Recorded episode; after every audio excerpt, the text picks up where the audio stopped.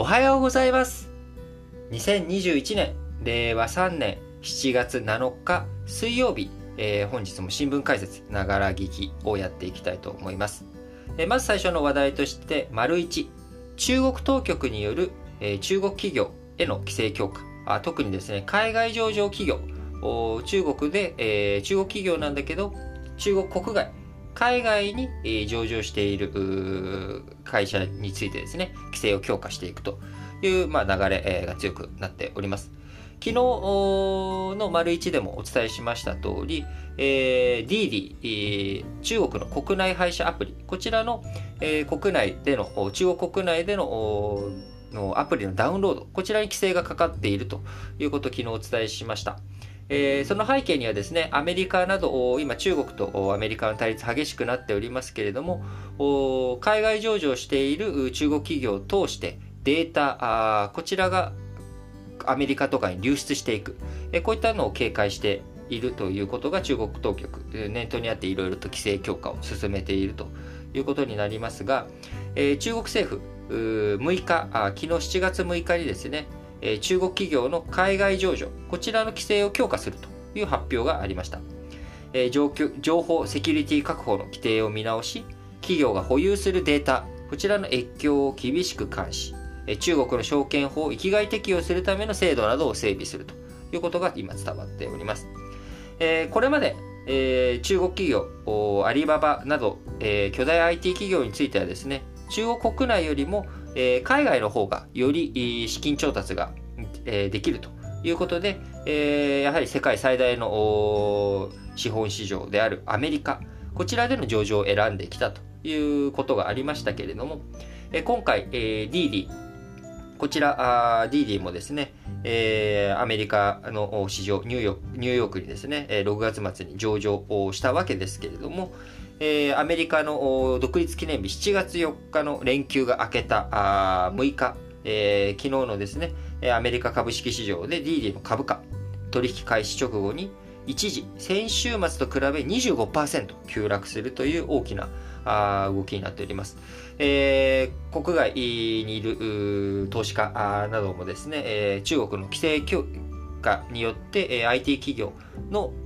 収益が悪化していく、その活動がね、制限されることによって、え収益が悪化していく、あるいは先行きが不透明になっていく、まあ、こういったことを嫌って、え、アメリカ市場に上場している中国企業の株価が、まあ、下がっているというような動きになってしまっております。えーアメリカと中国、もともと貿易摩擦を中心にですね、経済デカップリング、分断と言われるような動き、激しくなってきております。こちら、経済で、えー、もうね、いろんな政治絡みで、いろんな半導体とか安全保障分野、通信企業、ファーウェイ、なんかあの通信、えー、機器などを、ね、排除していく、えー、動きがある中、えー、例えばあ中国製のドローンとかこういったものも排除していこうというこういった規制、えー、アメリカの方からも仕掛けてきているわけですけれども中国としても中国企業からあデータが流出していく中国の国内状況がどうなっているかということがアメリカに筒抜けになるようなことを避けていこうという、まあ、こういった動きお互いつばぜり合いをしているというような状況になっております。こういった対立状況、険しくある中でもですね、今まで中国企業、ニューヨーク証券取引所に新規株式公開し、アメリカと中国の対立が続く中でも、えー、現在上場件数と調達額、こちら過去最高の、えー、ペースで推移しているという流れがありますが、えー、これが大きく今後変わっていきそうということですね。えー、ちなみに今足元、2021年に入ってからの中国税、中国企業によるアメリカでの IPO、えー、新規株式上場についてはですね、36件、えー、そして調達額はですね、125億ドルということで、えー、1兆円、えー、超えて1兆4000億円程度で推移しているということになり、え、過去最高のペースで今のところ進んでおり、さらにアメリカの株、え、最高値圏、え、最高値圏で、え、推移していることからも投資家、リスク強度高く、まあ、こういう中国のね、え、大きい国内市場を背景にした企業、資金が必要だというなら投資しようじゃないかと。えその代わり配当とかね、売却益とか、あ楽しみにしてるぜということでしたが、あ国内においても中国国内においても規制が強まっていき、なかなか収益が上がっていかないんじゃないかっていうような懸念が立っているということになっております。えー、こちらですね、えー、投資家、かねてより中国だけじゃなくアメリカ政府も含めた米中両政府による中国企業に対する規制強化、こちらを懸念してきたという背景あります。アメリカの議会もですね、監視の目を光らせており、アメリカの上院、下院、えー、ともにですね、2020年、アメリカ上場をしている中国企業の監査体制、これ不十分じゃないかと。もっと監査体制厳しくやっていき、アメリカの当局による監査、検査、こういったものを、えー、中国企業がですね、えー、拒んだ場合、えー、その拒んでから3年後にはアメリカでの株式売買、これを禁止するっていう法案が可決されております。